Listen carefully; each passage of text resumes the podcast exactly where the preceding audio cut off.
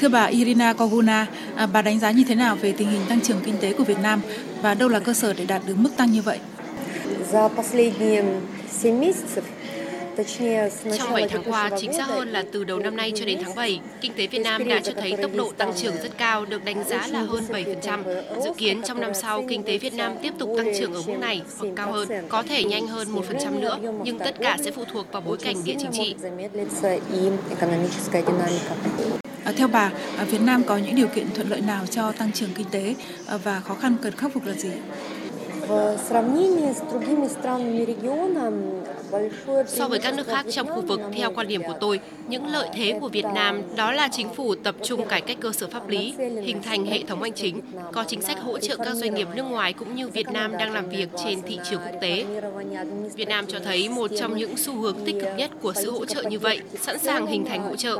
Việt Nam có lực lượng lao động tốt, có kỷ luật. Việt Nam có nguồn tài nguyên thiên nhiên của mình. Điều này tạo ra sự ổn định ở bên trong, nhưng nếu so sánh Việt Nam với các nước dẫn đầu khu vực như Singapore, thì rõ ràng cần làm nhiều việc trong kế hoạch về giáo dục, tăng năng suất lao động, phát triển khoa học cũng như trong kế hoạch để Việt Nam không chỉ phụ thuộc vào vốn nước ngoài mà sản xuất được hàng hóa riêng, dịch vụ riêng, nâng cao giá trị gia tăng của hàng hóa sản xuất trong nước và xuất khẩu chúng thì sự phụ thuộc vào các yếu tố bên ngoài sẽ giảm xuống.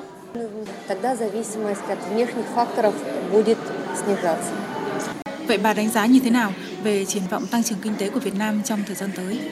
Ờ, Здесь можно брать краткосрочный период. Ở đây có thể lấy thời gian ngắn là 3 đến 5 năm và giai đoạn dài hơn là 5 năm. Trong ngắn hạn, dự báo là tích cực vì Việt Nam vẫn có trữ lượng lớn lực lượng lao động rẻ, thị trường chưa bão hòa, theo đó nhịp độ mở rộng. Nhưng để đảm bảo nhịp độ tăng trưởng cao sau 5 năm tiếp theo, cần làm nhiều việc để nâng cao chất lượng của lực lượng lao động, cải thiện các khả năng đổi mới của Việt Nam. Và tất nhiên là vấn đề số hóa, có nghĩa là kinh tế Việt Nam phải thích nghi với quá trình chuyển đổi số, thích ứng dân cư với hàng hóa, dịch vụ số, hàng hóa dịch vụ hỗn hợp sẽ phải giải quyết.